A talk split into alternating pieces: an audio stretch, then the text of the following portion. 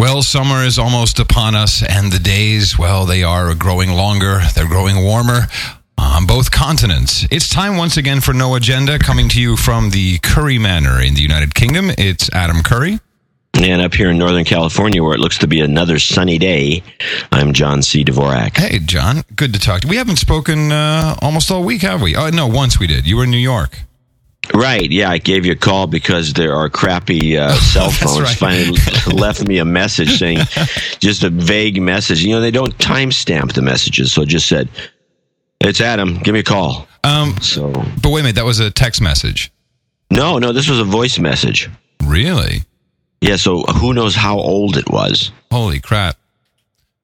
Uh, I have. I did switch to. Um, oh, maybe that was part of the problem. I did switch to the, what is the network? The three network instead of O2, which is the one that was giving me all the problems. So now people are leaving me voicemail because you, you actually get through when you call, and I'm Mhm. unavailable now. Of course, the downside is uh, I fixed the problem, but I, I have voicemail, which means uh, I got to listen to it. Huh? You, I, I, I don't find voicemail very productive. No, I find it confusing. For one thing, especially with the system that we have, uh, it's an AT and T system. They, they don't timestamp. I mean, even the hotels timestamp half Can't, the time. you pre- can, can you press a button and get a timestamp? If you, uh, there's got to be a, uh, some command for that. I don't know, maybe, but who's going to leave one? Um, No, I mean I- you, you should be able oh to. no, to I no, the no. There's none that I know of. Oh, I mean, it just comes in your first unheard message, and then you know, hi, I'm Adam. Can you call? So Hey, uh, hey, that was an un, an uncanny impression of me, John. Thanks. that was just fantastic. Yeah, well, I'm I'm gonna get uh, I'm done with them. Actually, something messed up uh, last uh, last Friday. I was I invited someone, uh, uh, Gerdy, our blonde bombshell banker in Holland. I invited her to come to the last uh, episode, the last live show of Holland's Got Talent. And I said, you know, I'll send you a text message with, uh, you know, when I've got the tickets to the door or whatever the studio number is. I sent her the text message. She never got it, so she didn't show up. And it's like, you know, and then three days later, she gets a text message. It's not reliable anymore. Yeah, it sucks. that's not right. No, it's not. It has something to do with all the, you know, because it's hopping from one network to the other, and someone's messed up somewhere. Yeah, I would probably say AT and T is probably messed up. Well, you know, there's it, it's just not rocket science to send the message out and ask for an acknowledgement. It's like And email, right? It's like it should work. Yeah, and then if you don't get the acknowledgement, you uh, send it out again until the phone says, "Hey, okay, okay, okay, it's in here," or, or I got it listed, or, or the system. It's not even it's not even kept on the phone. It's kept uh, on a server someplace. Yeah, well, you can choose to keep it on the phone, and you can actually choose to get a receipt, um, an acknowledgement receipt. You can you can switch that on. No, nobody's going to do that. Hmm. No, I know, but you can actually do it. But it's really annoying because then for every message you send, you receive one. You know that it's been verified. But it, there, Right. there is a way to do it. Hmm. Well, whatever the case. Well, that's all right. I'm I'm getting me a UK number when the, with my new iPhone, which is coming out. That's what I'm getting. UK, Yeah, a but I- UK. Yeah, UK number. I'm just going to get a regular UK cell phone number. I'm done with the with this AT and T crap from the states. You're still calling a US number when you call me over here. Yeah. Do you? Uh, are you so we're, we're going to have to call long distance to get a hold of you now. Yes. Such an inconvenience. oh boy, how horrible. Yeah, absolutely. So uh, what's been going on? You know, I didn't take any notes this week, so I have literally no agenda. Although you know, there's a bunch of good things that have happened. I'm sure we can chat about. Yeah, I mean, I, I got lots of interesting stuff that's going on over here in Europe. I wouldn't mind hear about what, what you got going on. I, I always have to start off, John. It's your turn. Uh, well, you know, Obama seems to be the guy they're going to run for the uh, presidency. Do you know how many people are angry at me about this? Why? What did you do? Well, of course, I, I totally took your um, your theory, and I've been saying, forget about it. Clinton's going to get the nomination. So my wife has been telling everyone, you know, oh, Adam says Clinton's getting the nomination, and everyone I've told, they're like, you douchebag. You know, it's like now we look like shit because it was such a sure thing. It was a shoe in. You said. It's not over. Well, that's what I'm saying. I keep saying, look, you know, don't underestimate these Clintons. You know, she could run as an independent and still try and go for the presidency. But you're right, it's not over. I, I don't quite understand how it works. I mean, does she have to concede before? Um, No, even if she concedes, it's not over. it's not. It's not official until um, Yeah, it goes to the to the convention says Right. it's over. right. So anything could still happen. I, I I'm with you, John. I, I think that they've got shit up their sleeve that is not to be believed. I think they can they're going to change people's minds. It wouldn't take much. I mean, the thing going on, the rumor right now is that there's a videotape of Michelle Obama doing something weird. You know, there's another thing that's out. Did you hear about this? Um, so apparently, two uh, members of the uh, of the congregation, the church he uh, he belongs to in Chicago, two of them have been uh, murdered, uh, and both were um, apparently uh, either gay or bisexual men. And you know, so now this is now the story going around that Obama had that he's bisexual and that he had an affair with one of them. And there's this wacko guy who's all over YouTube saying he blew Obama in a limo. This weird You know, shit I- going on. I that I you think I would have heard of that or we would have blogged it by now? I, You is haven't heard maybe, that one? Oh shit, man! I'll find it for you. Hold on. Oh yeah, I Well, was, send me. I was looking at it today. Well, send me a link and I'll blog it. Okay. So um, I didn't hear that one, but you know maybe I'm not paying much attention. It wasn't on. It, it, I'll tell Brian Williams wasn't discussing it. Let me tell you right now. Uh, well, let me see if I. Which one do you, oh, you want the? Yeah, you want the story about the uh, about the two guys who were executed, right? And the blowjob. And the blow and the blowjob guy. Hold on, I'll give you one blowjob guy if you can give me what was Michelle Obama doing? We don't know. Here's the story, though. It's going around. Apparently, somebody's got a videotape of her going nuts. Just, and just uh, like just like a freak out nuts, or well, you know, she's kind of a. She might be bipolar for all we know. I mean, she's got something. She's a, a mean spirited person you from know- the looks of it, and so you know, we Patricia think says something. that, Patricia says the same thing. She says, "I don't like her. There's something about her," and I think other more people may have this. That they just, yeah, I don't know what it is. It, you know, I, I of course have an immediate kinship, being a not so likable guy myself. She's a ball buster. Hold on, I got it here, John. Here it is. This is a great story. I can't believe I you didn't hear about this. Hold on. Yeah, I- you know, maybe I'm not keeping up. Well, it's also from the AmericanFreePress.net. yeah, dot net. Here it is. Uh, in murder of Donald Young, a 47 year old choir master at former Reverend Jeremiah Wright's Trinity United Christ of Church, a Church of Christ, the same congregation that Obama has attended for the past 20 years. Two other young black men that attended the same church, Larry Bland and Nate Spencer, were also murdered execution style with bullets to the backs of their head. All within 40 days of each other, beginning in November 2007. All three were openly homosexual. Hmm. And, uh, Interesting. and then and the- you know, Wright Wright has decided to go back to to the pulpit. Uh, I didn't even know he he left. Well, he was supposed to be retiring, but it looks like he's not going to. And I think he's irked about a lot of things. Uh, I'm just gonna hit you with this uh, uh, with this video page. Larry Sinclair is the guy. He's a real kook. You know, I don't I don't care how bisexual you are. You're not gonna let that guy blow you. Okay, it's just not gonna happen. no way. I, thi- I mean, Obama may not may not be my favorite politician, uh, but I think he's a lot better than that. Well, I never thought of it, you know. So here's this story that I, when I was in I was in Manhattan this week, and um, I was talking to my agent, and uh, there's a couple of apparently, uh, and I'm not sure who is involved in this, but bunch, some guys that we both know, I guess, who are like Democrats or whatever. They it- like I don't know when the this is a vague story, so let me start off with that premise. But apparently, they had dinner with Obama, and it turns out the guy something of a uh, of a of a um, he was unlikable. They said at the end of the whole thing, he was mean to the to the help and Really? arrogant and has all these characteristics. I mean, I, if you watch the guy, I find, you know, I saw him the other day, and you- you- I think people are going to get tired of him He looks like he's a got robot. He's like a robot.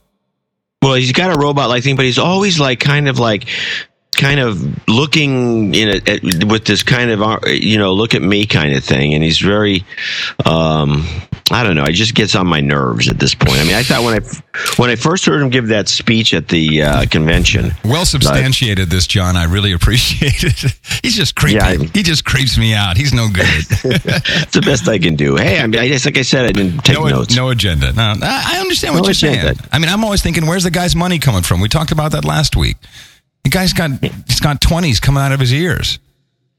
And boy, those are big ears.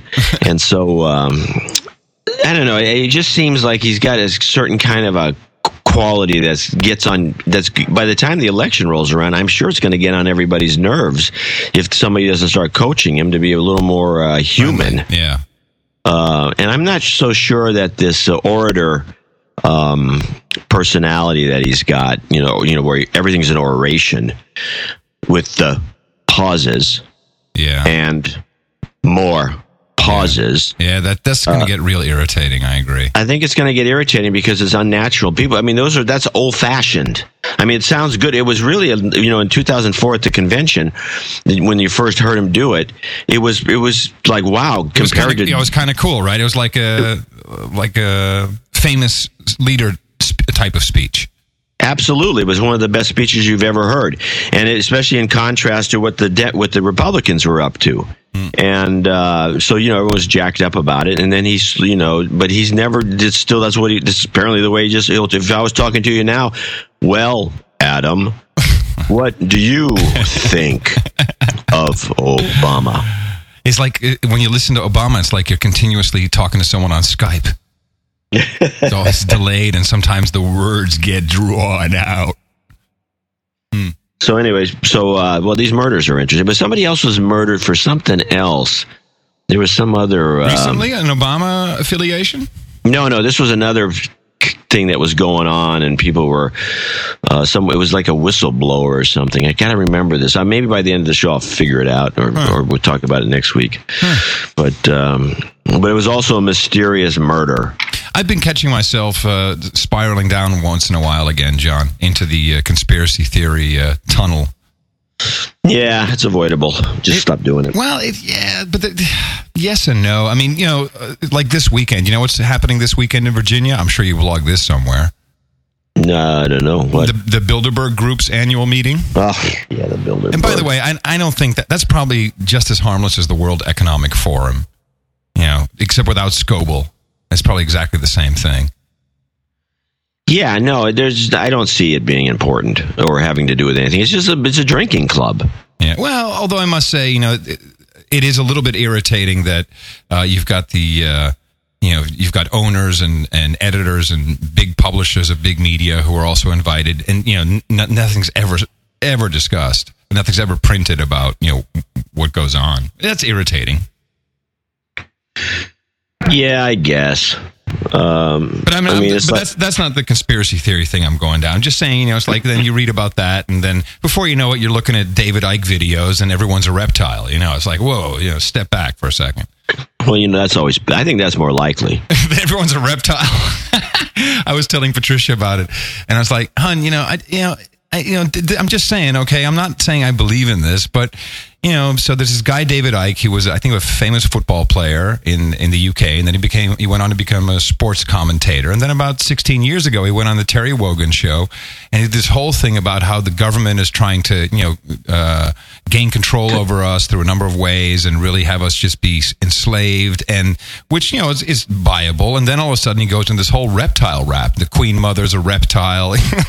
right. No, that's it's always funny. All these guys who are into this kind of craziness, uh, you know, they, they they make a lot of sense, and then all of a sudden they fall off the cliff. What is that? I mean, uh, is that calculated? Are these guys just in the business of selling books, or I mean, some of the shit they say, I i think they're I'm nuts. There. I think these guys are crazy. But the, yeah. the reptile thing, by the way, for anyone listening to it. Uh, I think we blogged it probably about a year and a half or two years ago when he came out again with one of these theories. Yeah. And for anyone out there who wants to know, I mean, essentially what he's saying is that, you know, a number of people around the world are actually reptiles that uh, are they, trying they, to eat children.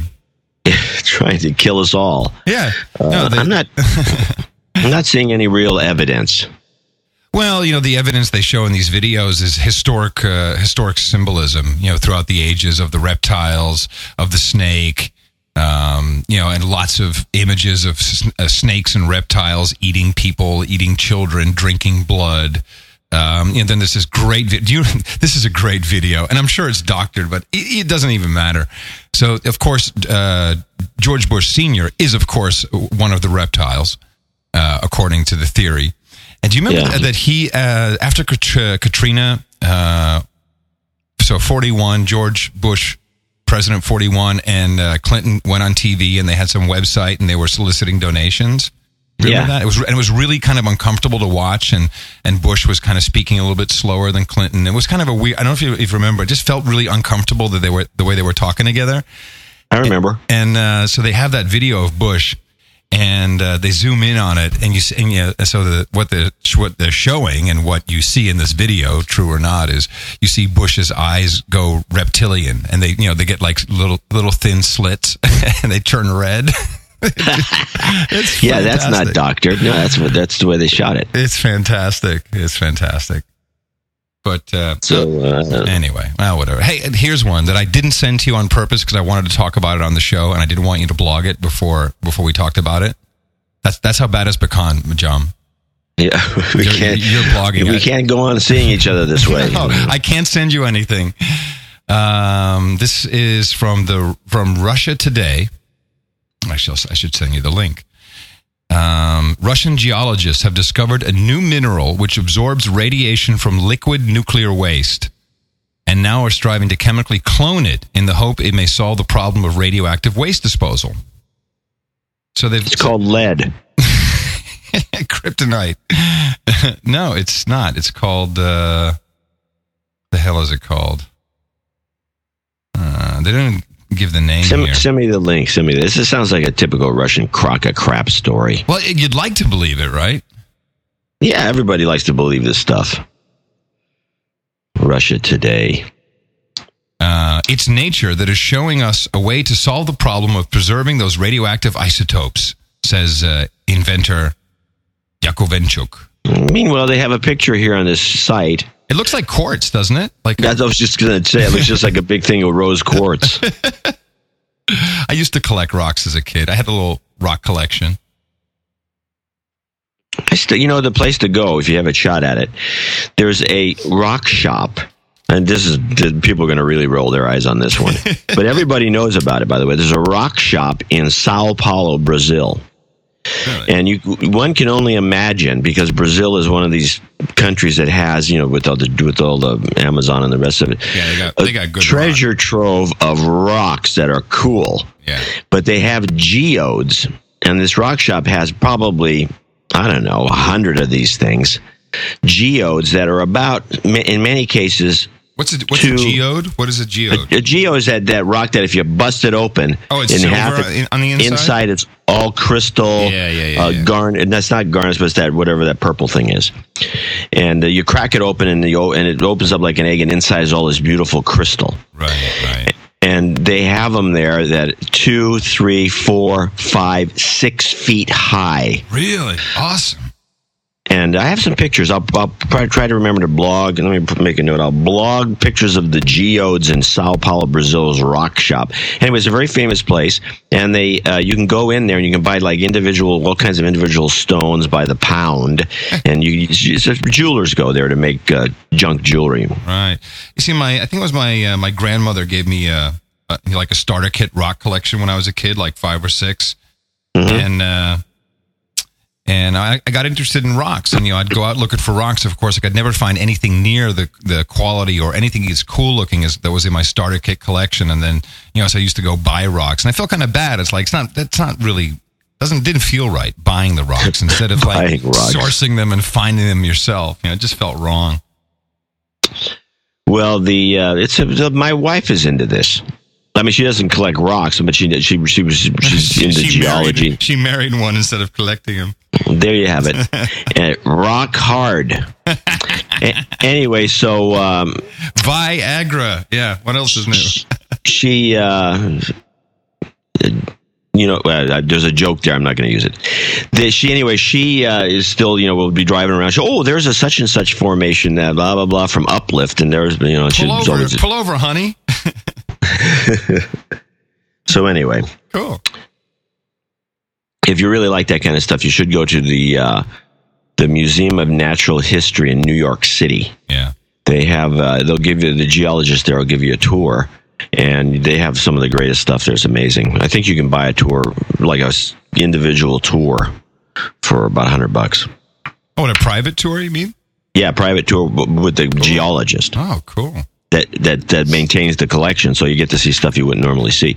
Which reminds me, you know, when I was in uh, Korea, I met a guy who's uh, I have his card here. I can't remember his name right now, but he is uh, the uh, he's like the public relations uh, gopher and go-to guy and intermediary uh, for the Vatican. Really? Yeah, and so he says, I said, well, can I get a tour of the Vatican? Said, "Hell yeah." you know, he says, oh yeah, I can take you down into the archives that they'd never show anybody. And I'm thinking, I got to, Yeah, you should do that. oh, I better. Yeah. Maybe when you're He over in Amsterdam, it's just a hop, skip, and a jump over to Vatican City. Yeah, this wouldn't be a bad idea. I mentioned to the guy that, uh, or you know, he said to me that he's got stuff. That he's, you know, he goes through. They don't even know what's down in the, you know, in the archives outside from, you know, they have their museum and then they have all the stuff. Most museums nowadays, people should realize, are probably only what five percent visible to the public. The rest of the stuff they rotate. Yeah, they have to. Or if you take that museum in, in China, the one in Taiwan, where they took all the artifacts from uh, the mainland when Chiang Kai shek fled uh, China, they it's something that takes like, like the collection. They can rotate it like every month for the next hundred years, and just they still won't finish going through all this stuff. And never have anything, anything new. Uh, never have any, duplicate anything out there. Yeah. but Anyway, so he says that he was looking over some of the stuff down there, and he found the divorce papers for Marco Polo. He thought they were pretty funny. I don't know how many people would be interested in that, but I'd, I'd be amused. That's a historic document. That's interesting. Yeah. So they've collected. You can imagine what the Catholic Church must have collected. Uh, that's in quotation marks. Collected. So, uh, so I was in New York, and I found an interesting counter trend, which I, no one's discussed. I'm going to have to figure out what what this is about. But it doesn't surprise me. But so I'm sitting there in the lobby of this little hotel, which is. Um, it's not a. It actually was refurbished, so it was actually pretty nice, even though it was in the middle of nowhere. Which one was it? It was the Bentley. It's over by the. It's like it's like about a block away from the bottom, underneath the Queensboro Bridge. Oh man, it's a They- it's a boutique hotel, I presume. Yeah, it's like an old dump that was that's been fixed up a little bit. Even though they could have done a better job in some cases, at least the rooms were almost brand new. Right. And what they did, they just throw a sheet over some old uh, some old furniture and call it nouveau. No, actually, I think they actually have real new furniture in there. But anyway, it was okay. I didn't mind it, and. Um, they said for the location, there's no subway around there. It was, you know, way in the middle of nowhere. 62nd and York, which is past Holy First crap, Avenue. It's yeah. over almost in the, in the drink. I mean, I the find- water. if you, you could look out the window. There was FDR Drive. That's how far away it was. But anyway, for you New Yorkers, That's not that's Uh, not exactly the happening hood to be. That's for sure. right? And there wasn't any really notable restaurants in the area. Although Patsy's, the uh, 1933 coal-fired pizza place, was within walking distance. Wait, isn't there? Isn't the um ah what the hell is it? Isn't there a Greek restaurant there that's pretty famous on that side, like way out Uh, there? There might be. I didn't see anything. I was. I. I didn't do a lot of research. I was. Uh, I went. You know, I only went for a couple of days because we had a. I had a meeting with the Market Watch people, and I had, we had to meet with my book agent, and then uh, and then so I stopped here and there and visited a few people I knew. So I had lunch with my editor at PC Magazine, and I expected this to be the. Uh, the you know I, when you go to New York, you have to go to one good restaurant. So I went to. Um, the cafe at Country, and Country is a restaurant that uh, I've never been to before. It's around the corner from the PC Magazine offices, and it is a uh, one-star Michelin restaurant. Okay. It was terrible. oh wait, they're off the list. What was the name? It's well, the, it was the cafe at Country. It wasn't the restaurant itself, which was what got the star, but it's beside the point. It's the same kitchen, Wait and there's minute, no. that- that's the one on the corner.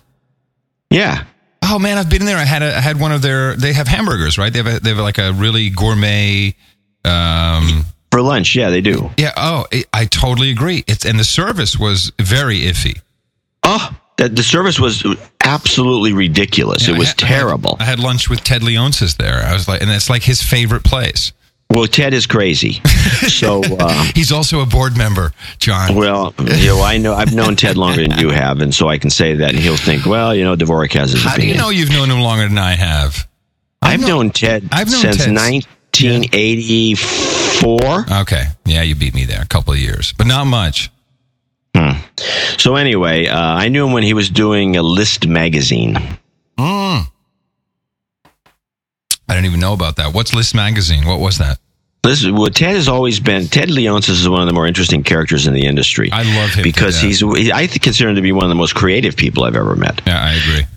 And uh, although you know, I, I I think he's almost like a uh, you know a Ferrari engine in a Volvo. I mean, it doesn't uh, necessarily. How about a Ferrari engine in a, in a Hummer?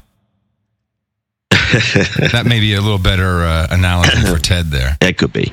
Whatever the case is, he doesn't. Uh, you know, he's he's just a lot of good ideas, and he executes only a very few of them. But um, they always may do well. But the List magazine was the craziest idea. Uh, it essentially was a magazine. I think it came out monthly that did nothing more than list every software product available on the market. Interesting. And it was actually quite successful. I think he sold it to some suckers. You know what his new thing is? You know what he's doing? Oh, besides, um, he's on our board, and uh, what's the other thing he does? Uh, Clear Clearspring, the widget company. That's his.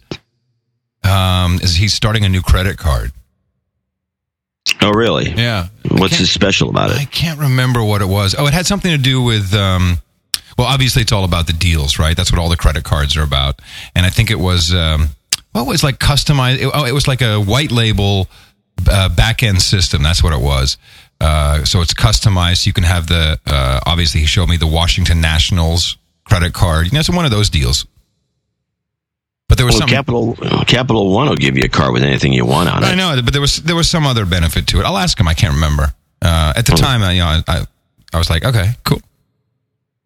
But anyway, so Ted, uh, I always thought Ted should have been the CEO of uh, AOL because he was over there as the vice president, and Totally. he started a lot of the those little programs they had over there that were all successful. But I I, I don't know what it is that that he doesn't. Uh, um, take a higher profile in a I, lot I of. think uh, he's, I think he doesn't like the politics, John. I think the you know the whole Time Warner thing. I think that just really turned him off. He, I, just, he just doesn't enjoy it. uh, you know, he should learn to. Hmm. I mean, a lot of people don't enjoy it at first, but it actually could be a lot of fun. But he's doing other stuff. He like like the um, the stadium they have for the for the team. He built that. You know, Right. He, you should mention he owns a team. Yeah. Is it isn't it the Nationals that he owns the uh, hockey team? The hockey, I don't. The Nationals is, I think, I, I think the Nationals you're talking about is a baseball team, Uh, but he owns a hockey that team. too. I'm not sure which one. I don't. know. But he built the stadium, and you know wherever the, it used to be like complete ghetto land in in uh, in DC, and Yeah, we- and, he, and he built the stadium there. Now it's like a huge, thriving economic community. Hmm. And he also did, he's he's in he's in foreign. He, he financed some uh, film about I'm going to say China, and he's worshipped over there because it was it was about the uh, uh, oppression of the people. God, I'm I wish I remembered all this because he tells the story really well. But he financed the movie. Of course, you know he lost. Well, I mean, it, it was intended to to not make money. Um, but now when he goes to China, it's like he's the you know he's uh He, he's he gets the red carpet, Yeah, he does. as it were. yes, the red, boom boom. the red Chinese carpet. Yes, he does. Anyway, how did we get to Ted? I can't remember. Well, we I was talking about this tr- this counter trend uh, uh, that uh, Oh, right. I witnessed trend, at the hotel. Somehow, I don't know how we got to TED. Or it's because of Country's why we got to TED. Because, you know, I ate there and that was the way I killed my uh, Ah, right, glass. yeah. And that was the biggest disappointment because, like I said, I mean, I did go to Patsy's and have a coal fired pizza, and that was actually good. But I was hoping to go to one one star restaurant that had good food, and I can't say the food was inedible because it was actually it, the food was okay, even though Lance Ulanoff who was eating it once before said that he did have that hamburger you're talking about and he hated it. I didn't like it. It was lame. Bad, bad bun too. Really poor choice of bun. Yeah, this is inexcusable for a restaurant that has this reputation. The place, I, I have a, I took a little movie of it with my uh, one of my handheld, you know, little Kodak cameras, and I'll post the movie on the blog. Uh, walking out of the place, the place was almost dead empty. It was embarrassing. They should just close the place for lunch. Anyway, so uh, so I'm at this hotel, and I and they have you know the newspapers in the lobby where you're waiting for your car or whatever, and there was a Financial Time, and then there was a copy, a big pile of the Independent. Mm-hmm. I'm thinking the Independent. What's that doing here in New York City? And it says in, in you know, it's from the UK Independent International Edition. Oh, interesting. Yeah, that's what I thought. Because this is like to me, it's like the Herald Tribune. You know, with Americans, we we have a paper called the Herald Tribune, which is a combination, or used to be a combination of the New York Times and the Washington Post. It's published and, and is distributed throughout Europe for Americans floating around. But I've never seen the other side of this. I mean, usually it would be the real paper. It wouldn't be like a special edition for the U.S. Well, you have the, which is the what Financial Times, which is pretty much the same edition. Yeah, the Financial Times looks like the same edition to me. Yeah. But this was a special edition. It was uh, not as thick as the real Independent, but it was pretty pretty big, and it had all these stories in there. I'm looking through the same thing. This thing could take off because It's interesting like news, a lot of right? Yeah, it's better and better American news, including a, a breakout story about how they found a secret plan to keep us in Iraq forever. Uh, that was highlighted in this one edition, which I'll uh, blog that too, I guess. And um, I was just like said, well, this is an interesting turn of events, you know. And all of a sudden, now we have to get, uh, uh, you know, it's getting to the point where we're really going to turn to the British to get American news. Oh, That's how bad oh, it's gotten. Woe is me. Yeah. well, let me tell you. Um, I don't know about who owns the Independent. Who runs that? I don't know. It's not a Murdoch paper. I know that. No, no, it's definitely not. Um, I, I I, think like, the I, Mur- I like the fin- the Financial Times. Really does it for me, John. I think I, you really should try and pick that one up more regularly. I, you know, I should. And the funny thing is, is that the the the, the reason I got the trip to New York was the Market Watch had a. Uh, they decided to have a summit with all their columnists. Oh, that's why you So had the shitty hotel. Well, the reason for the shitty hotel was, you know, I- it's a funny gag, but the reason for the shitty hotel is because they, they booked late, and nobody realizes nowadays that all that New York is full. It's full. Of course it is. It's a great It's place full- to go. It's full of Europeans. Yeah, it's full of Europeans, and it's full of Europeans all year round. And if you want to go visit New York, you have to book months and months in advance. And this was too, maybe a month and a half in advance, which was too late. Yeah. And and what are people speaking there? Russian? This place was, uh, let me think. Because in London right now, John, every hotel, every bar, it's all Russian. And the weed trade, as, as a trend, while, while we're talking about trends and counter trends, the Chinese are taking over the weed trade in the, the UK. They're buying. And by weed, you don't mean gardening. no, and they're buying up uh, council. Uh, so basically, like uh, what is council? Uh, like Social Security uh, homes, council estates, uh, council estate homes. Um, you know, and the, and they're just cranking it out, cranking it out. I mean, the word is all over the place. The Chinese are taking over the entire business. Hmm. Now, can I just say one other thing? They got primo shit, dude. Rock on to China. I don't know how they don't come over your house right now and put you in cuffs. Ted Leonsis was cruising the Caribbean on his yacht a couple of years ago, poring over old newspapers when he noticed an obituary for Iris Chang, author of The Rape of Nanking, the bestseller about the killing in 1937 of 300,000 Chinese by the Japanese army. Oh, that's what the movie's about. Well, Yep. yeah, the Chinese would love the guy. Well, he did it, and uh, he spent. Well, good uh, for him. You know that you know that that whole episode in history was, was deplorable, and it's and it's done nothing for the Japanese uh, uh, reputation. Tell that's us for about sure. it, John, because I don't know about it. I will get a. Uh, I will get copies of the DVD from Ted. No problem. Yeah, give me a copy. Yeah, I'd like that's what I mean. it. I'll get copies. Sure. Tell me what what, what went on there. What the rape of Nanking? Yeah. That's when it's Oh, that's pretty funny. You don't know that. Uh, well, essentially, what happens is the Japanese occupied this part of Manchuria, and then they essentially uh, uh, enslaved and, and killed and murdered and, and raped the women and turned them into hookers, and they just they ravished the place. In fact, the Japanese. There's been a lot of studies about this, how the Japanese got so out of control, and how they tend to get out of control in situations outside their own country. There was a lo- long series done by uh, that that model who's actually quite a good actress, uh, that kind of a good looking brunette woman with a who's done a lot of work. I can't. I'll think of her Angelina name. Maybe, Jolie, no, no, no. We're talking about an older model that is uh, a, fine. You know, has been Cindy become a- Crawford. no, no, older. Uh, well, hold on. I, I we got. I gotta know. She's older. She's- Has she milf? Yeah, she's she older. Now you gotta know for milfy, sure. Milfy. Okay. Sorry. Is she a milf or a gilf? Oh, she's a well, she's beautiful. I mean, uh, whatever you want is? How old is she now? I think she's about forty-five, maybe, maybe fifty. Uh, and she's an actress.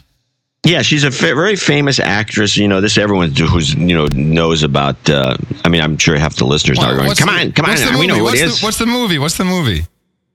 oh shit! You know, let me. Who else is in it? Come on, man. Well, it's not about a. I can't think of a movie. She's been in a lot of movies, and she did a lot of TV work. And Who else was in the movie she was in? The one and the, the movie to. I'm talking about is a is a documentary that she narrated about the Japanese culture. And it's a very good series. It's called Japan or something like that. It was on PBS, and I can probably find it that way. Let me click on the keyboard. Somebody pointed it out on Twitter that I sound like an old fart sitting here typing away on this noisy old it's keyboard. live, like a, John. It's not live. It's oh yeah. Someone did send an email about that, didn't they? yeah, you know, you sound like that's funny. I can just see him hunching over the keyboard, typing away like an old man. Let's see. Which is exact exactly what's happening. it is. That's the irony of it. Um, damn, what was her name? It's kind of embarrassing not to. You know, the thing is, you know, the, that's the thing about marketing. If you're not, uh, if your name's not constantly out there, uh, Jane Seymour. Oh, Jane Seymour. Yeah, she's a great actress. Yeah, well, she was a model, turned Yes. actress, and But, did well but John, but John, uh, Jane Seymour, excuse me, not 45, okay? Try uh, closer to 60. Well, she looks 45. Yeah. Sure. She's a good. But anyway, which is what? grandmother I'd like to do. Grandmother. God, you're sick. Yes, I am. So anyway, uh, she did this thing on Japan, and it was a. If anyone, if you ever see it on on, it was about a five or six, maybe more part series. I don't know, four to seven, eight, nine parts. Not sure, but anyway, it's outstanding because it really breaks down the uh, the history of Japan, where it's head, and where, and it was just a, it was just fascinating. And especially if you've never been to Japan before, it's definitely something to watch. But the thing that she did, she had there was one section about the rape of Nanking, and uh, and there was she discussed the fact that the Japanese are concerned to some large extent about the fact that once they leave if a group of them leave their own, you know, enclave of, you know, uh, like the island, and they go someplace else and they have to start running things uh, in a foreign environment, they become extremely brutal and weird, almost like you know Klingons or something. Really? it's kind of like the, the kamikaze gene or something like that? Well, it's or some it's some other or it's probably more of a, uh, a samurai Ronin kind of gene or something there, you know, or Tokugawa. It, you know, it all stems back to the Tokugawa shogunate, which was a period of time where uh, the Japanese had to learn to be expressionless because you know, I guess it was legal for you know any of the people in the government just to kill you on the spot if they didn't like the way you looked at them. And uh, anyway, so this this seems to be some sort of an issue with them when they uh, leave the or they think is some sort of a cultural problem when they leave the country. They think they can lord it over, but they also have a superiority complex. So they, and I guess they don't think much of the Chinese. But anyway, the Chinese got really brutalized by them, and it was a horrible, one of the worst. I mean, I think they you know killed I don't know close to a million people maybe more, Wow. and just just you know like butchered them. And so uh, anybody who would do a documentary on this, like Ted apparently did, uh, would be adored by the Oh, yeah, Chinese who he is. still hate Yeah. the Japanese for this. Yeah. So you, but you don't know the title of it because I'm looking at her at uh, at IMDb dot uh, com, and I've got. Oh, you? Uh, Here, well, I've let me- got, uh, let me see. How I Met Your Mother. No, that isn't it. Blind dating. No. Beach, no, it would be under party. it would be under the TV listing. beach party at the threshold of hell. Yeah, that's where I am. Jane Seymour. Wedding, she was in Wedding Crashers. That was good. That was a good one. Dr. Quinn, of course. What a career this woman's had. And she's hot. yeah, and there's a picture of her I see next to her daughter. She's prettier than her daughter. Is it the absolute truth? No, no, no. Hang on a second. Here it is. I mean, let me just get to the Jane Seymour list. It would probably be under. Let's say it'd, be interesting if it's not here. It's I don't not see an it. act. It's She's not an act. It's got to be down at the bottom. Uh, So it's old. It's like from the 80s or 90s? it's it's pretty old. Yeah, it's probably from the eighties. Thanks. It's got to be way down, way down, way down. Keys to Boy. Freedom? No. Jack the Uh, Ripper? Angel of Death? God, she's got a huge list. It's amazing, isn't it? well, you get you know you, That's what you call a working actress, man. Well, she does good work. And she's got uh, like 18 kids. Yeah, no, she's uh, that's she did it right. Yeah. All right, so we can't find it. Well, It's not here. it's I'm not seeing it either. It should I don't see her television credits. Are you, all are I you see sure is- she did it? You sure she's the one? Oh yeah, believe me, it's nothing you'd forget. Oh wait a minute, here's a but here's another of these lists where it says 2080s. So let's click on the 80s. Uh, oh, I see. It's, it's just part of a Running link. Dry, is that what it's called? Mm, Well, we probably we should move off this topic. yeah, Uh, whatever.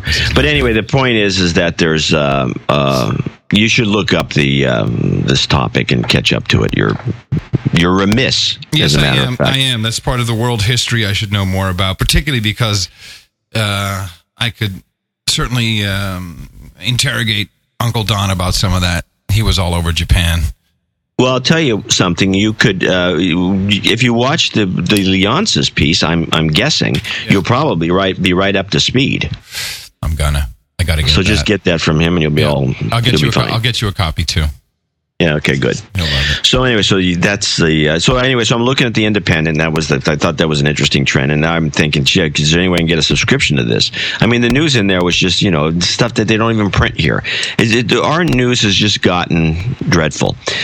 Anyway, when I was in New York, I also did two other things. I, I really jam when I go anywhere. It's pretty funny. You, didn't- you know, So I- you didn't even call me back. I emailed you and I said, you know, call me if you have a second. You must have been really busy. So I, I, I, I was pretty busy. So I, I visited both Fox Business and got a complete tour. This is, of course, with the uh, Market Watch folks. And then the next day, I got a car out to um, out to Jersey and went and visited Uh, the C- CNBC, studios. yeah, out in uh, right across the uh, right across the bridge, right? yeah. Yeah. and I got to meet all the uh, people there. One of the executive producers brings me on every so often, and so she gave me a complete tour. I got to meet, you know, I got to meet, uh, you know, uh, former Market Watch person Trish Reagan, who's just gorgeous, and then uh, Courtney Reagan, who's like really pretty. She does a little spot news and, and uh, you know all the hostesses, which are and all the guys that do all the shows. And I got to compare the Fox Business uh, operation with the CNBC because they're kind of competing with each other. And uh, Let me guess. I Let me guess. Fox far superior. no, far inferior. Really? Oh, I thought Yeah, they would it- have all kinds of cool shit going on there. They have a lot of cool stuff, but compared to what's going on, it's, I mean, it's like night and day. It's like Oh, really? I wouldn't, you know, they dropped I think 150 million or something into the Fox. Uh, the infrastructure, TV right? Into the studios and everything. Yeah. You know some huge amount of money and it's all digital it's really cool uh, it looks like a a, um, a kitty car compared to like you know um, To the Lamborghini. CNBC stuff, huh? yeah i mean the the cnbc thing is uh, is probably three times bigger Hmm. uh, it's it's it's got different energy the energy is really amazing uh, it just it's just a, it's just a, it, I don't see how it, Fox is gonna. It's gonna be years and years before Fox can catch up to these guys. And I and I also don't think Fox has got the right idea how to do uh, that kind of business channel. To be honest about, it. I think they're completely uh, in the they're going in the wrong direction in every which way. Didn't Brian Williams come from CNBC? Uh, or that or MSNBC, but I, th- Yeah. I think he came from MSNBC. Because he's he does the nightly news now, doesn't he? Because we get that over here on yeah, Sky. he used to. Yeah, he used to do MSNBC's news, and he was al- always.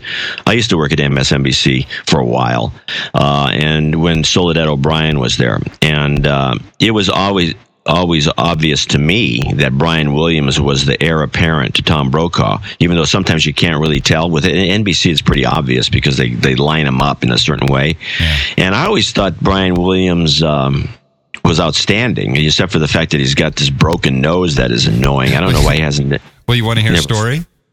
Yeah. Um, so he must have been either at CNBC or maybe doing human interest pieces for the nightly news. Uh, but uh, he did a piece on a cosmetic surgeon in New Jersey, and Patricia was there, and she was asked to be a part of the piece. Uh, she had done, uh, I don't know, maybe it was her boob job. I don't know, something she had done. And uh, Brian Williams was really hitting on her, wanted to take her out, wanted to go hang out. because she, the other day, we're sitting, and I'm flipping through Sky channels, you know, somewhere up around the 500s, you know, where all the news shit is. And uh, Brian Williams on. So I, you know, I hold, it's the nightly news. I'm looking at it. She says, Oh, that's the guy that hit on me. like, really? So yeah, he was, he was uh, courteous, but he was pushing pretty hard. courteous. I like that. Courteous, He's courteous, but, Yet, yet firm. courteous. That yeah, I'm sure he was firm. So um, anyway, so the uh, uh, the no uh, Fox is not going to. I mean, I I did. I've only done one hit for them. Uh, I did the Neil Cavuto show, I think, uh, a few weeks ago, and somehow Neil's got moved over there, and he's, uh, you know, he's talented guys, but I don't. They don't have numbers, and I think they don't have the right. Personally, I don't think they're they're Well, Pointed does. CNBC really have numbers? Oh, CNBC is one of the most profitable broadcasting Oh, oh, oh, operations yeah, in the world. Profitable, but you know, what are the No, actual got- numbers? What are the ratings? You know, I don't know what the ratings are, but they, that high, they man. It's just not. It's not that high. It can't. In, you know, if No, it's but it's a million, I'd be very surprised. no, it's not that high. But it's the point is, it's the, it's the people who watch it. Yeah, of course it is. I mean, you have some of the you know biggest money people in the world that just essentially have CNBC on just on. I well, mean, you know that's why? what- It's because they, they run it properly. You got that squawk box in the morning with that fat fuck. What's his name? Um, Mark or whatever. I can't get up that early. Uh, I used to watch it religiously, and it's great because you know they do get all the CEOs on. He's on a first name basis with them. He's you know he he punches them around. They're all they they are right on top of all of the fucking stories. I mean, anything that's breaking, they've got the right people. It's it's quite impressive, and that's what keeps people going. That's why they keep it on uh, at the office. Yeah, no, they just keep it on 24 7. In fact, every time I do a CNBC spot, everyone I know who's in the financial world They, they sends me an call up. email. Yeah, they see it. Of course, it's all. Hey, it's- you were on yesterday. That was pretty good-. You said, you know, I was on for like two minutes, you know, a minute and a half. with Neil Cavuto talking about what? Let me guess. Microsoft. Well, with with Cavuto, it was on. It was actually on Fox because he's moved over. Mm, but all no, right. generally speaking, I would do the Erin Burnett, uh, the show with Erin Burnett. That's on just before uh, Street Signs or whatever it's called, just before the twelve o'clock. Yeah, the lunch New- hour. Yeah. yeah. So they have a different crew over here in the UK. They also have uh, they have Squawk Box in the morning, and they have uh, there's some interesting personalities to do it here. Same format though, same formula, right on top of it. Really good watching. Yeah, well, if you go to see their operation, you can see why. I mean, they have. I mean, the number of people that are on any given show. I mean, I was taken to, into the control room, and they'll have like one person who just does the one, just what, like a Chiron person in charge of only the graphs that they show, and then there's a Chiron person in charge of all the names and all the other Yeah. movement. Hey, you gotta have it's- that.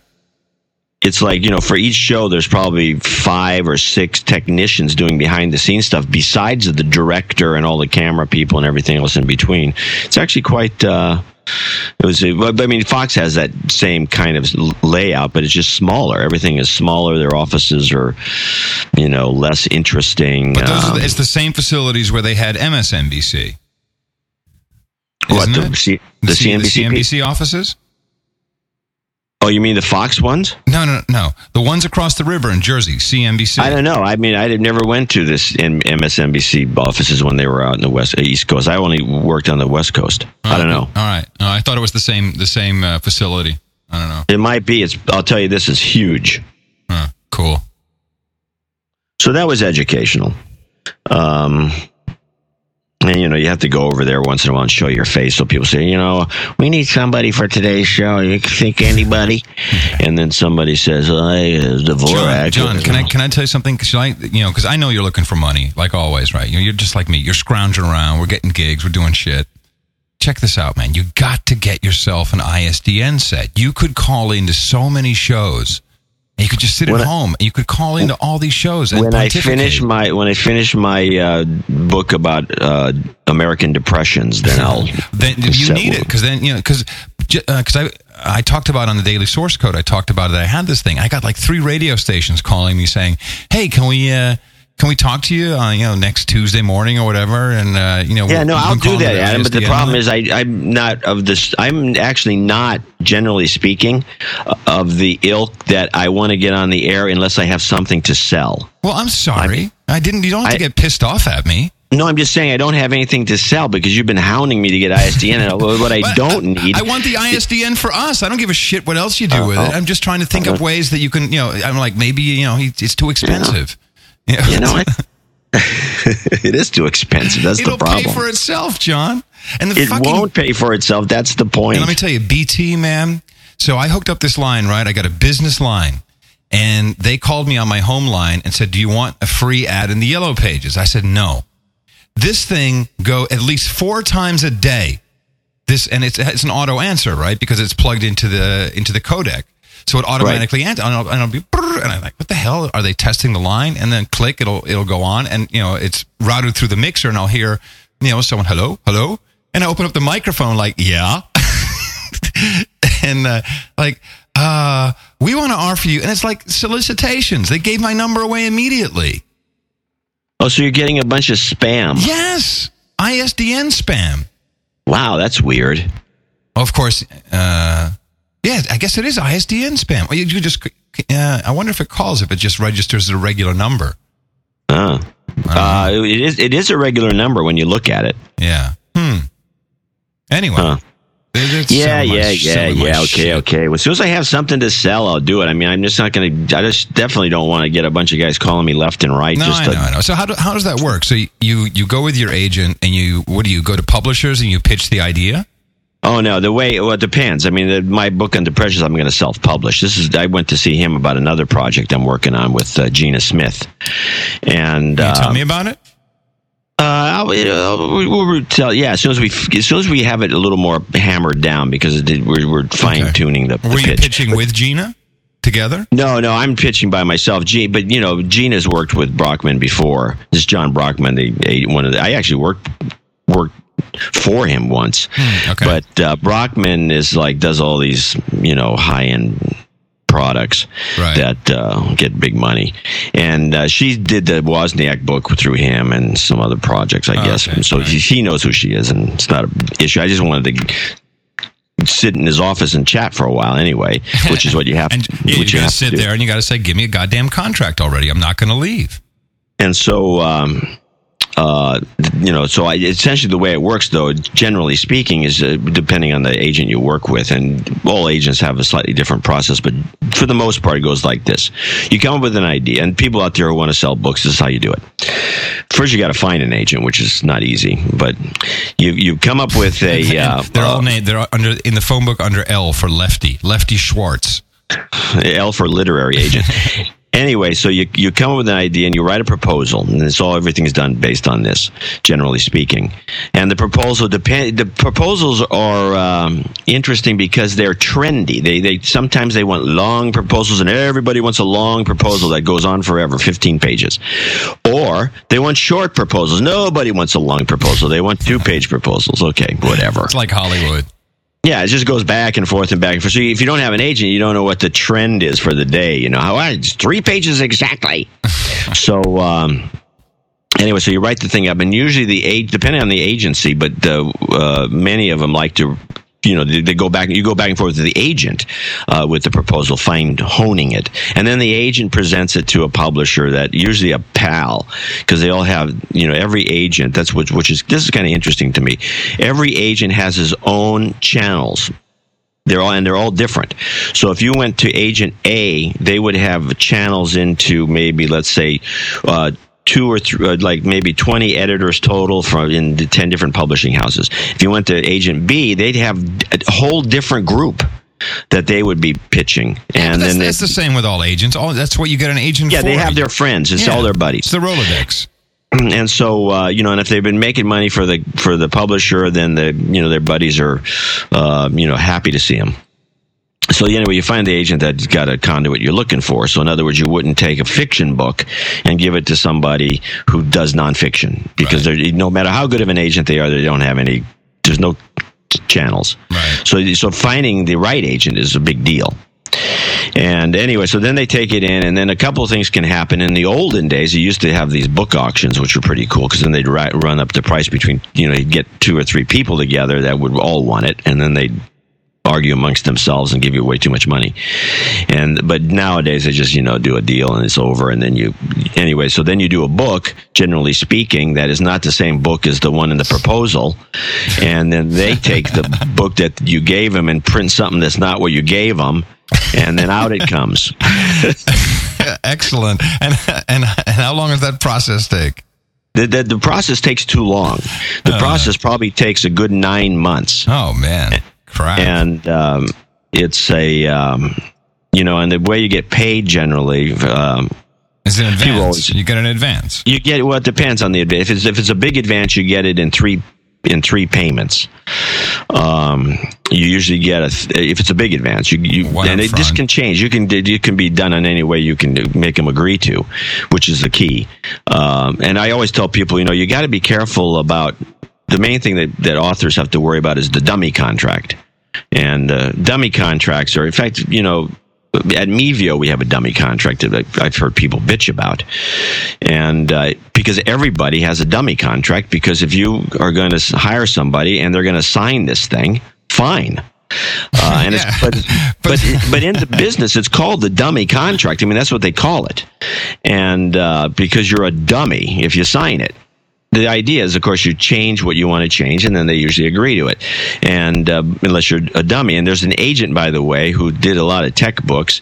Who I was talking to one of my uh, publisher friends. He says they love this agent, and they take anything it can because he would actually encourage his writers to sign the To dummy sign contract. the dummy contract. Cool. Yeah, what a nice guy. Anyway, so you get this dummy contract and then you just change it to whatever you want. But typically with a big advance, you'll get one third right away of the money. Here, here's your money. And and by the way, if you don't turn in the book or anything, they they have a hard time getting that money back. So they have to. If you don't have a track record, you know they uh, are very reluctant to to give you a lot of money up front because uh, they're. I've you know situations do occur where you the book is canceled or or you can't do it or they or the project changed or the editor quit. I mean, there's a million possibilities, and you end up with this money, and uh, they really don't. It's almost impossible to get it back unless you go back to that publisher and have to do another book deal with them. Then that money is still then- somewhere on yeah, the books, and That's it's when like you get screwed. Yep. well, you get you get you know the money Well, it goes gets, away. It gets recouped. It's just like the record business. Right, and so anyway, so you get a third up front, and then when the you deliver the manuscript officially, uh, even though you might be doling it out in pieces, but when the thing is finished, you get another third, and then when it finally hits the street, you get the last third.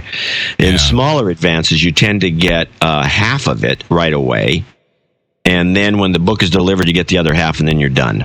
I should send you the contract they just sent over. Patricia's doing. Uh, she wrote a Dutch version of Heat Wave, um, and she's going to duet do a duet with this guy. He's putting it on his album on or on his CD, I should say. And I should send it over because you really laugh when you see that. First of all, it's like ten percent.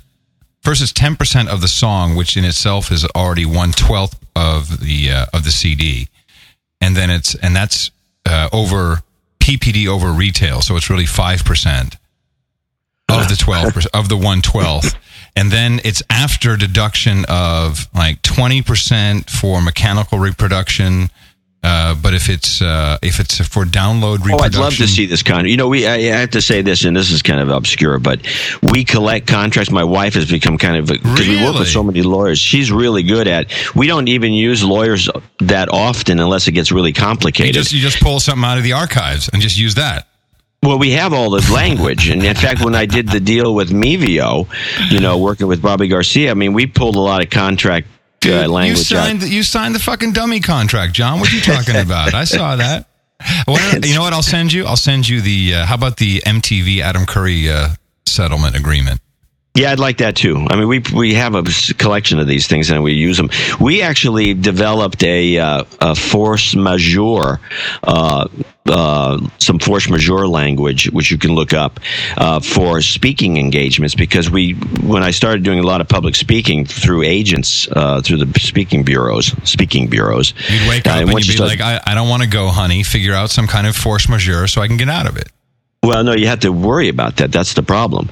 And but none of the speakers bureaus used it in their contract language, and uh, we actually developed a contract based on the with the basic template was from the Washington Speakers Bureau, and then we modified it and because they had a beautiful contract, and then we modified it, and then we added this force majeure thing, and now we present it to other agents. Uh, This is like the contract we like to use, and they look at it and they all say, "Wow, this is a great That's idea. We great." have to put this in our contract." I can't wait to meet your wife, man. I, I, maybe I should be doing the show with her. She's more interesting. so uh, anyway, the, anyway, the thing is, is that contracts are in some ways almost like folklore because they get passed around and rewritten, and, and it gets to the point where you look at them. You can look at a contract. In, in fact, the, the contract I did originally with uh, CBS when it was CBS Market Watch before it became Dow Jones, we had to really spend a lot of time on it because it was a really crappy contract that was written for broadcasters, not writers. Right. And I've seen this before where somebody, you know, comes in and they say, we use this and they use this, you know, wrong contract. And we actually probably helped them get their contract straightened out so it's right for the, you know, for the right purposes. But you can look at contracts really quickly and say, this is written by somebody that doesn't know what they're doing. And the typical giveaway, and I don't want to beat this to death, but the typical giveaway for a crappy contract writer is that the language is very legalese and really complicated when a good contract is simple to read and understand. So this morphs perfectly into the next topic, which is the contract known as the Lisbon Treaty in Europe. Okay? Are you familiar with this? Nope. Okay. You will recall in 2005, there was a European constitution port, put forth to all 27 member states, and two countries voted it down in a, in a, in a referendum. Do you recall which two countries? Uh, well, I don't know. Would it be Norway and Switzerland?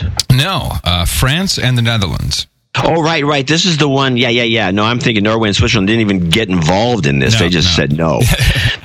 but uh, right, right. Those are, and this became the big controversy. This was news for like months on end when these, these when they, you know, especially the French, you know, they're going to let's do want to make the EU the EU. Let guys sign off on this, and now we vote against it. Yeah, exactly. So, you know, so I didn't pay much attention to it in 2005. My wife had, you know, she was ill, and so we, you know, I was paying attention to other things, and uh, also I was in between countries. I couldn't even. Re- I, I think we had just moved here. I couldn't really even uh, vote on it. I don't think I was kind of like an illegal status for a while there, and um, so now this thing crops up called the Lisbon Treaty, and I and I didn't pay any attention to it until you know all this uh, stuff started surfacing, and of course the my audience, known as the Chuckleheads, they start sending me all these links about Ireland. Like Ireland is the only country that can now save Europe from you know the evil politicians in Brussels. I, you know me. So All right, right, right, Right. This has been coming up over the last week or so. Okay, yes, exactly, and I'll tell you why. Because uh, June twelfth, which is what is that? Uh, five days. Five days from now, that's when Ireland is the only uh, country in uh, the only state in the union. Uh, to hold a referendum on this, and of course, all 27 states have to say yes to this Lisbon Treaty. So I got interested in it, and I'm like, let me go read this fucking Lisbon Treaty. And uh, so, you know, we discussed this last week. I think you know the everything in Europe is published, but it's published in its raw form. There's rarely a translation for the the common man, so it's a real struggle. But it's in you know 27 language or more than that, like 30 languages. Everything's translated. They spend a billion euros a year on translations alone. But it's great. So um, I'm like, let me go read the Lisbon Treaty, and I'm and look at this thing, John. I'm like, what is this? And it's all all it is is. Um, what would you call it? Um, references to this original Constitution. It's like so, so it would say. Um, Well, wait. How big is this document? uh, like uh, mm, 70 pages. Okay, just it's, wondered. It's, it, yeah, it's like a contract. It really is, and it's it is exactly like a contract because what the Lisbon Treaty is, it says, okay, um, in reference to you know the original document, the original Constitution, change uh, all words like ECU, which used to be yeah that was the European uh, currency unit, change that to euro. Uh, so, so you know that means basically this document is that document with these changes. And the most important change, of course, was everywhere you reference uh, in that original document to the word Constitution, we now replace that with Lisbon Treaty. And the reason, you know, of course, this is what the the conspiracy theorists say is, and, and in fact, uh, Angela Merkel was heard saying this by not calling it a constitution, the member states had no obligation, legally or morally, to call a referendum on it. So hey, it's not a constitution, guys. It's a treaty, but the treaty is just a it's just a legal document of of, re, of uh, search and replace.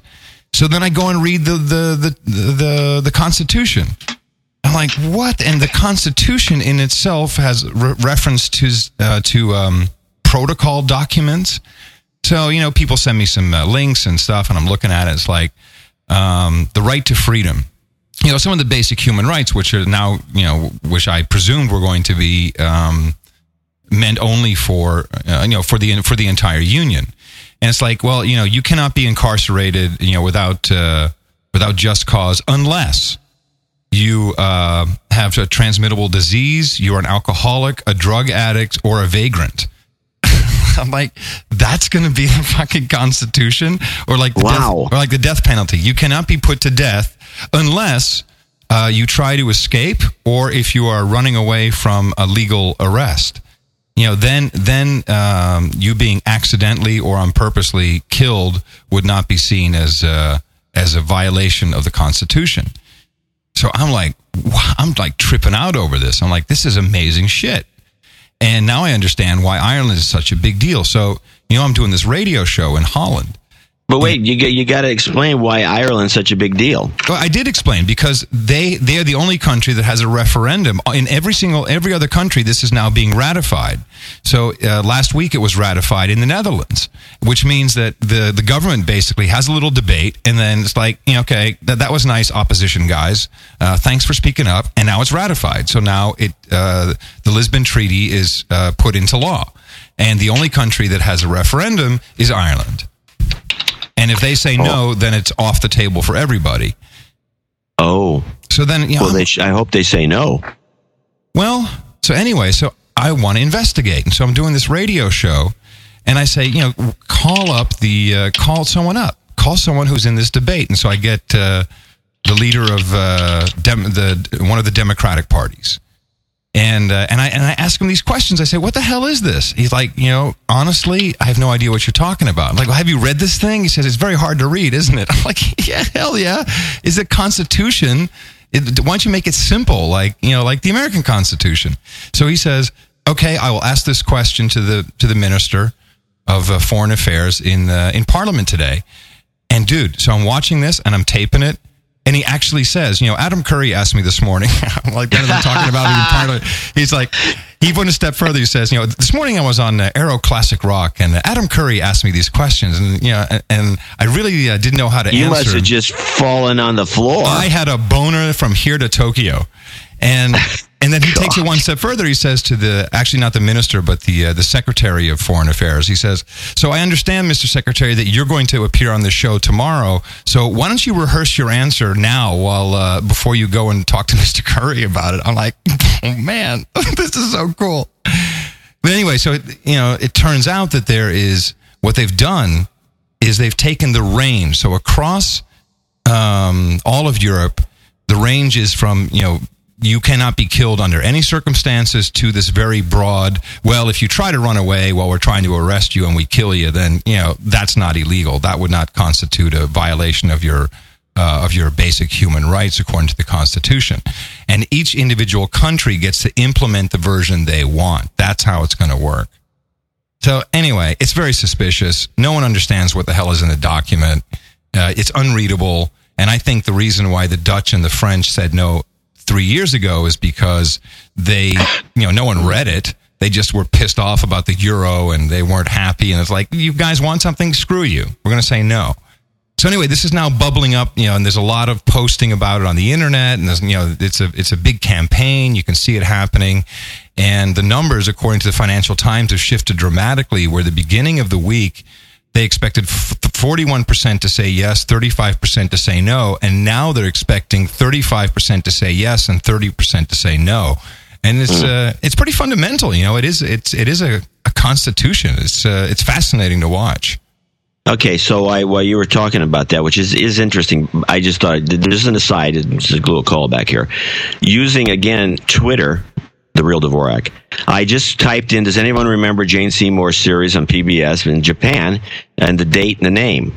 And Uh, no, boom, of course, Twitter. I got twenty two thousand people. That, you know, so it's like you know, there's a bunch Yeah, of yeah, geniuses yeah, out there. So J, yeah, J, J, J. Trosper uh, says it was called Japan and it was done in 1988. Just plain Japan. You know, I'm so happy that you took me out of my European. Uh, I'm sorry, I just, just yeah. Well, this was kind of European.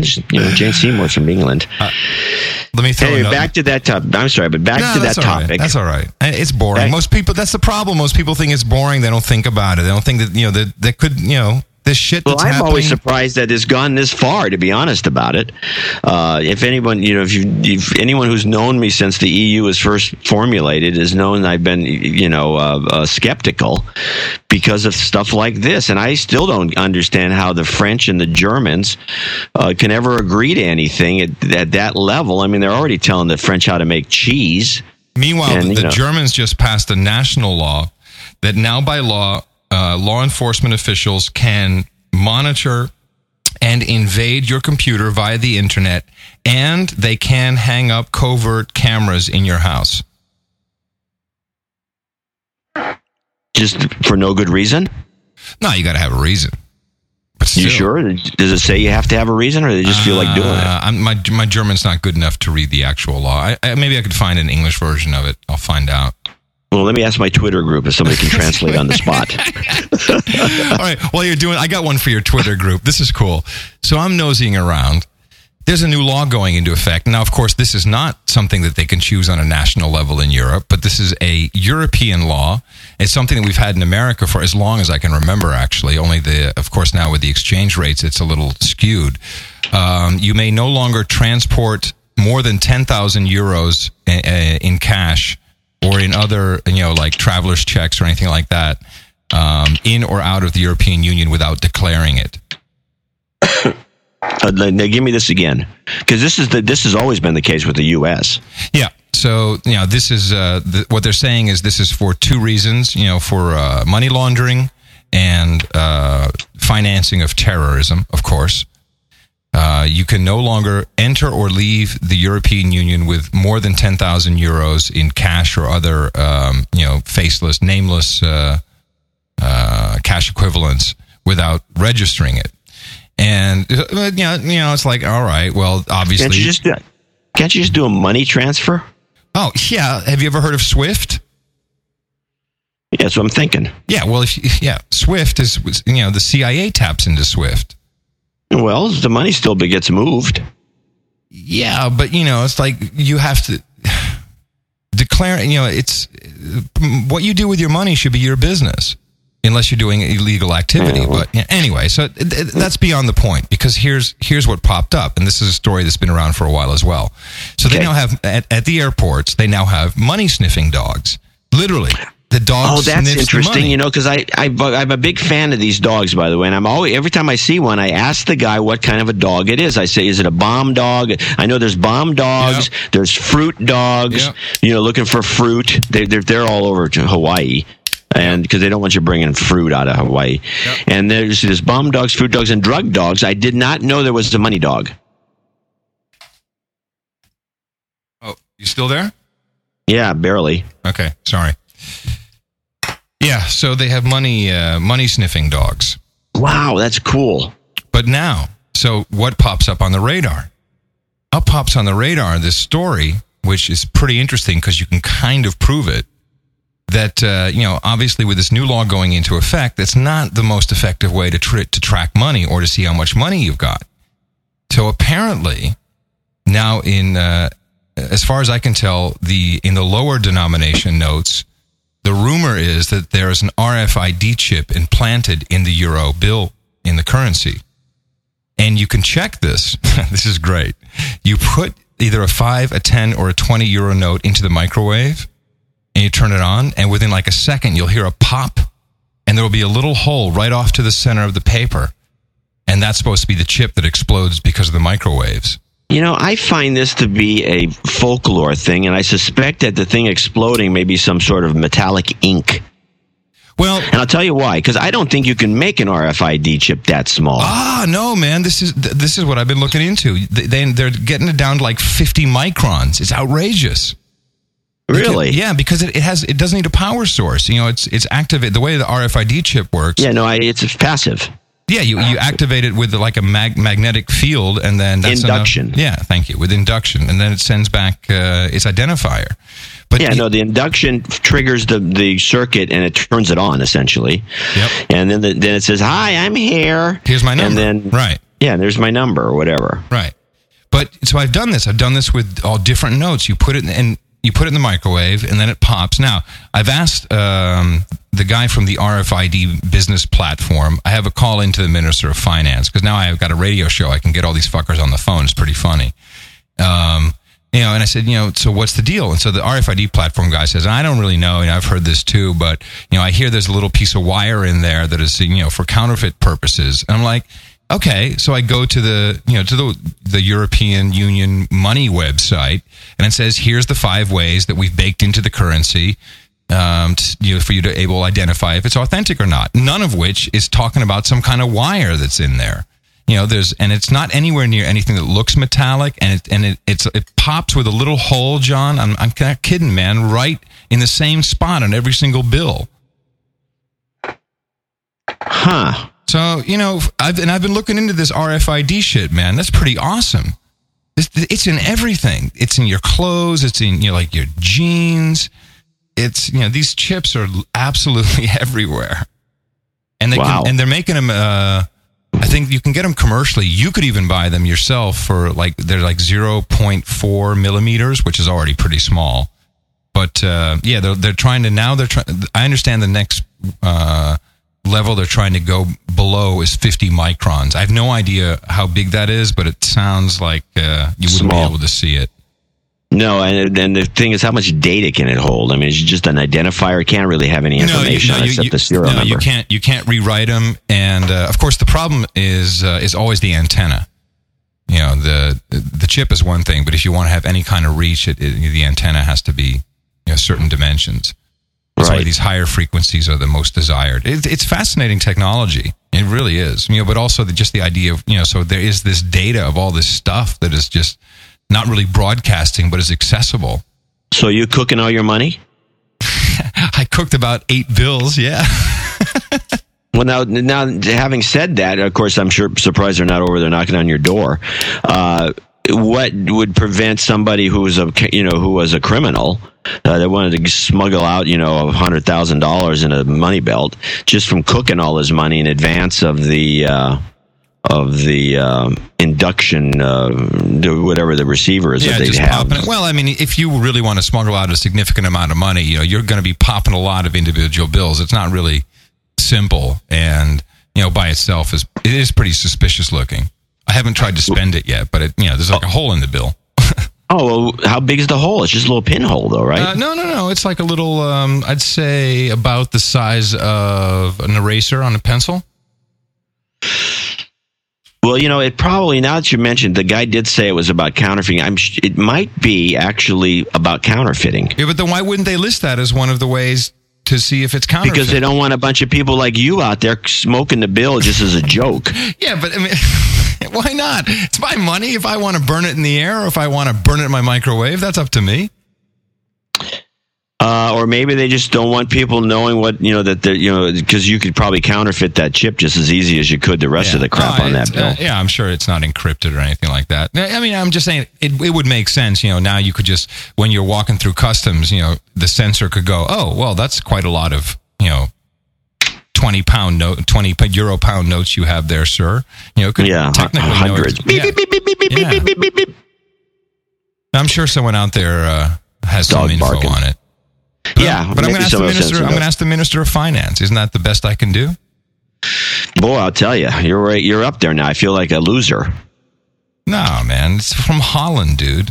No one cares. Holland is below Ireland. You know, I, So I- you think? Do you, have you checked bills from other countries because every country prints their own euros? Um, there's actually, um, I haven't tried this yet because I don't think I have any. The new twenty dollar bills apparently have the same characteristics.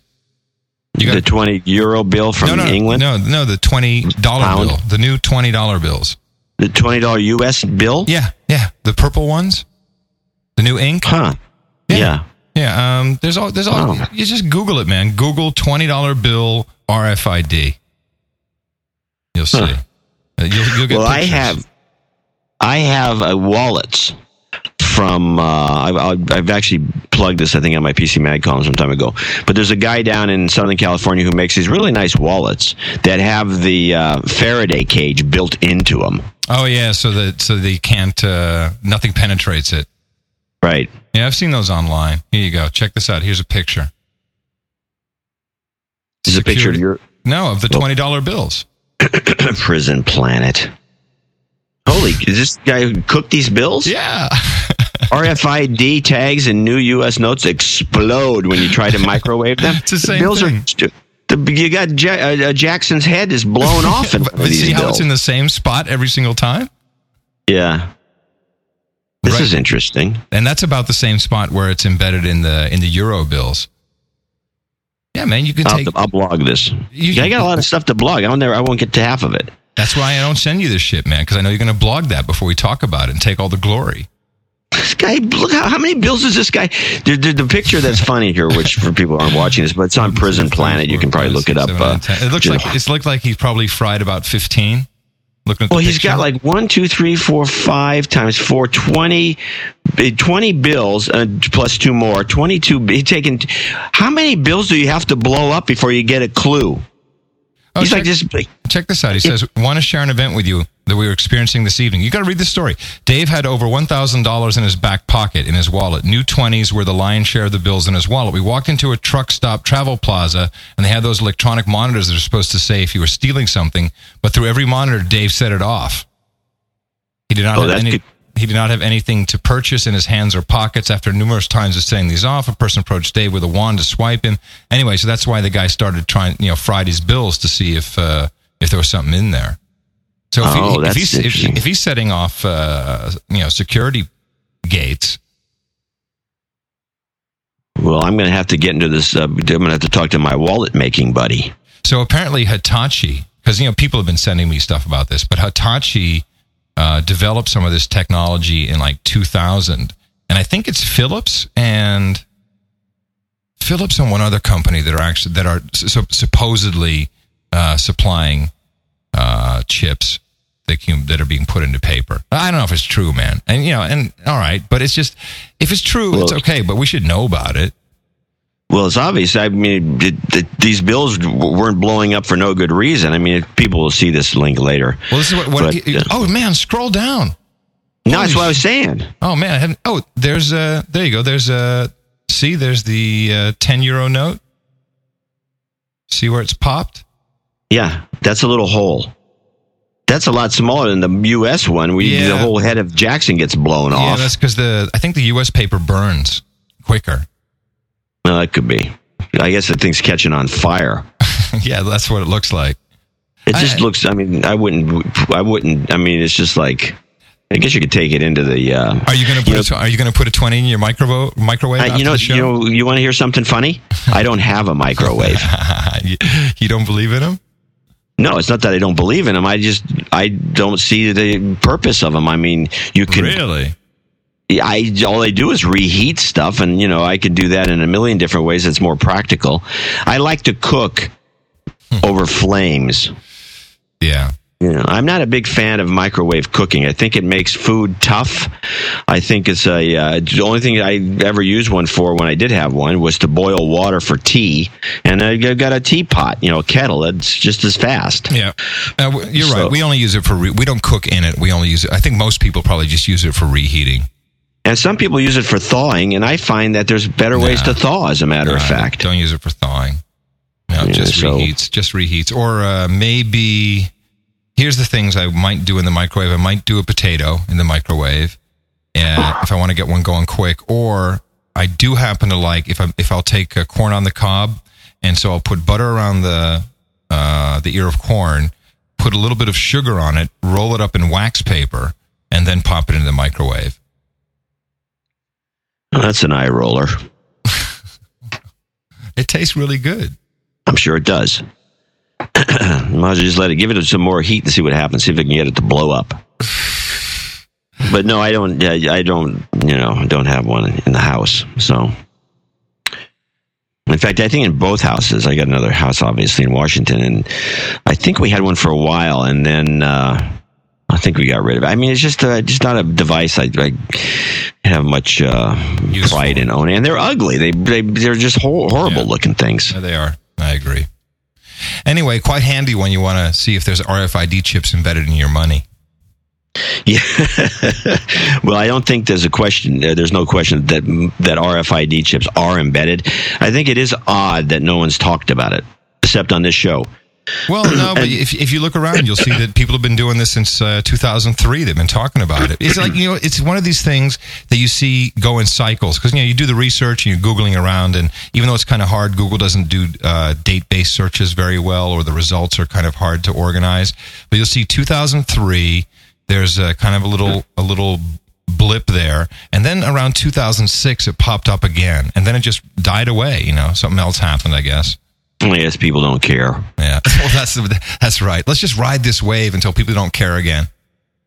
So um, the hot news over here, now that I think about it, is uh, the Fast Company article on China, which is a topic that we discussed months ago about how China's, you know, uh, taking, uh, stealing, or getting, or making arrangements to get all this stuff out of Africa, right? Yeah, yeah, yeah. So that's the So big, now all the, the, business t- talk shows and everybody's are all over this article, which is like Oh, man, we should have known this before, and which I should have written, I guess, but you know, it would have taken you too much you work. actually said you were going to write about it in Market Watch. You said it was going to make a great column. You, I think you said that when we talked about it.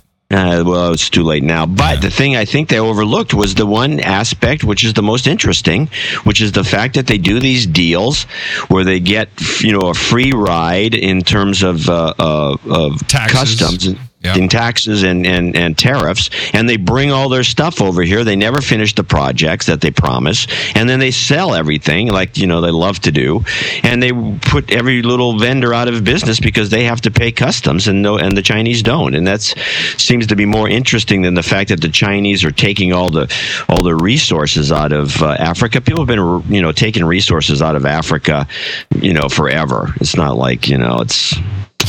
That's what it's there that's for. so it's there because what it's there for, and the Chinese probably need more resources than anybody else right now, and Yeah. at least there's a supply. I mean, otherwise the prices of everything would be through the ceiling. Yeah, unlike $140 oil. Yeah, the oil thing is. Uh, so I listened to the, you know, it's funny because I talked to all these people about this oil thing. So I was in. It was actually when I was in New York. I turned on uh, C-SPAN, and they had the entire hearing about the oil situation with with uh, what's his name, uh, George Soros, and this guy. Um, let's see, his last name is Greenberger, Kenneth, I think. Greenberger. You can look that up. Or Michael, Michael or Ken. I think it's Michael Greenberger. Oh, is this where Soros said it's all speculators who are driving the price up? It's the uh, insurance companies who are rolling over month to month. Yep. Yeah. Which is, of course, we've talked about. Yeah. And because it's pretty obvious that's what's going on. But anyway, this Greenberger guy, that was actually a lot more interesting than, uh, he, he used to be one of these regulators. In the government, I guess, till around the year 2000 when I quit or retired or whatever. And and he said something interesting that nobody seems to have picked up on.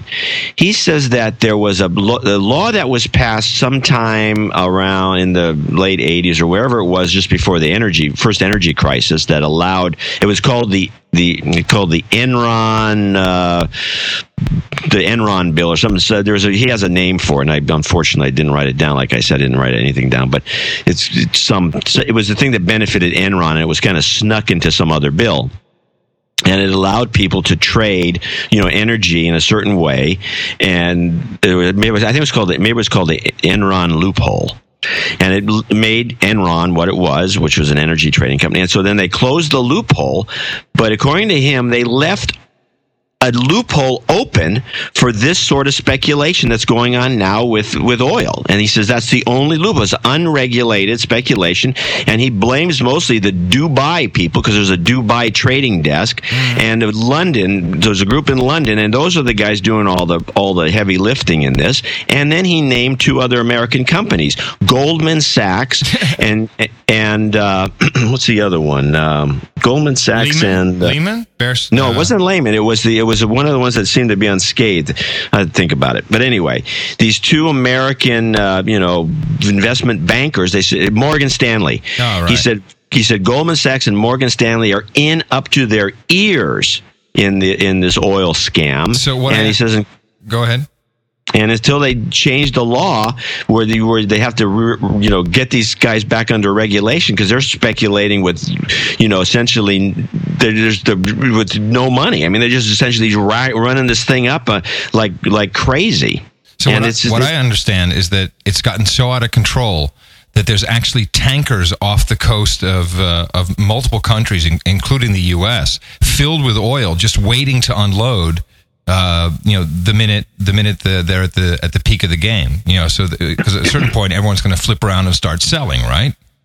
Yeah, they have to. So there's a, apparently there's even a, a shortage of tanker space right now because these tankers are just at anchor, waiting to rush into a port to offload. Well, you know, this is the problem, and everybody knows it. There's some, you know, 80 billion barrels. There's some huge number of oil that's actually coming out of the ground, and it has to go someplace, and it has to go through the system. And the Americans, in particular, I think we've dropped off four percent, five percent. I mean, just it doesn't sound like much, but it's it's like you know, like 300,000 barrels a day or something. It's millions of barrels of overall that yeah. you know we're not soaking up anymore because we just people are. You know, I've noticed this when I commute to San Francisco. It's like, wow, this is the way it ought to be. There's there's not as crowded. No one's yeah, no one's working. Every, you know, there's no jobs. Everyone's at home, not driving around. Fuck yeah, buses. America. fuck yeah, here to save the motherfucking day. Yeah. Okay. So, uh, yeah, yeah, people, by the way, complain when you sing, um, as they should. So, well, you never heard me sing. Then they'd really complain. So, so uh, yeah, there's a problem, and so they, I'm sure that all these tanks and all the refiners and everything are must be filled to the brim, and you know we can't. This can't go on much longer because at some point you the oil starts just being dumped on the on the dirt, you know, or something because you can't. You know, it's it's a it's a, it's a continuous process. It's yeah, well, not the, like these batch. are contracts. You're buying commodities. You know, it, it, yeah, it's it's on paper, but at a certain point, it's like, all right, pay me and I deliver. Right. That's how it goes, right? Now, this latest run up, I, I, when I was at the thing with the Market Watch guys, we had one guy who was the CEO of Minyanville, and he was he was also a columnist for us, Todd, and he was uh, who's a really typical stock trader. He was on the machine, and he was short on some energy futures and some, but he had to monitor it by the second. So he's basically while everyone else is talking about things, he was like he would say something and check check the chart and say something because it was had to be a minute by minute thing because he knew it was a little risky his position because oil had was dipping that day and um, but anyway, he was you know he was on top of this and, and felt that there was some some something screwy going on, and he didn't have the opportunity to watch this hearing, and I don't think a lot of people did, but um, it was fascinating. But the thing that I was thinking when the thing took this big jump, uh, way the, the biggest jump in history, like the other day, yesterday, uh, I'm thinking, and of course, it sunk the market 400 points. I'm thinking that maybe this is the death knell because at some point, you know, let's you know just do everything we can to get it up to as high as we can, as far as we can, and then get out. I think that I think maybe that might have been it. So I- Possibly. so I had exactly the same response, only I'm going to take it one step further. I think it was a test and they popped it and they're like, oh shit. And they, you know, because everyone's, spe- so $150 is the next psychological barrier that will freak everybody out.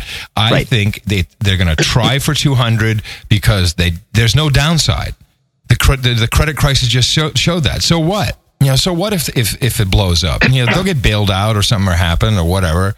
Um, I think they're going to go for 200 and that's the pop. Then all of a sudden this oil comes rushing in from, you know, into ports all over the place. Swamps the country. We get back to two dollars a gallon. Oh man, it's going to drop like an MF. The dollar is going to go sky high. And uh, John you know, I like what you said. I think it actually makes more sense. Because they have uh, no downside. They're, they're Yeah, they're- no, no, no. You're right. I They're was thinking small. You're right. You got the right. I think you're right. That's that's the difference, John, between you and me. you think small, my friend. So uh, yeah, you might be right. They might just be saying, "Okay, screw it. We're just going to take it to the wall until right. it blows up." Let's uh, let's end it on that note. We're at a, over an hour and a half. Oh that's, my that's that's what people complain about. Actually, they don't. I know they love it. Ah, yes. Well, we'll see what happens. Uh, so, what uh, the things we need to look out for? You have a lot to blog uh, today, John. Way too much. Yeah, but uh, so it's not over with Clinton yet. I we I think we both agree on that. It's not over yet. Who knows what they'll come up with? Right. It's not over with oil. It's definitely not over with oil. They're going to go for 200. It'll be interesting to see if they make it because you know the future. The, some of the contracts are already written, so it would make sense. And uh, crap, I don't know. You you around this week? Uh, I have to go to Michigan for a couple days. I'll be back on Wednesday. Okay. I'm giving us a talk about you know the future of newspapers to a publishing group up there. Yeah, that's your that's your new speech, right? That's your new thing. Yeah, it's one of them. You were going to send me that. I wanted to see. I wanted to see your speech. Yeah, I'm, I'm finishing it today. I thought you I mean, already, I, thought you had already done this just recently. I have, but I, I've got this. Now I have a slideshow to go with it. That's that's a little more advanced. Wow. When one's in the neighborhood, would you get me an invite? I'd love to see one of your shows, one of your gigs. Yeah, absolutely. Do you sell merch? Do you have like T-shirts? No, you know, I, people say, well, you should be selling books at these things, but you know, it's just it's stuff to schlep. You know, I'm like a light traveler. Yeah. There's a joke in that too. Hey, All right, everybody. Uh, this is it. Uh, winding down the show once again from Guildford in the United Kingdom. I'm Adam Curry. and out here in uh, Northern California, nice sunny day, by the way. I'm John C. Dvorak. We'll talk to you again next week on No Agenda.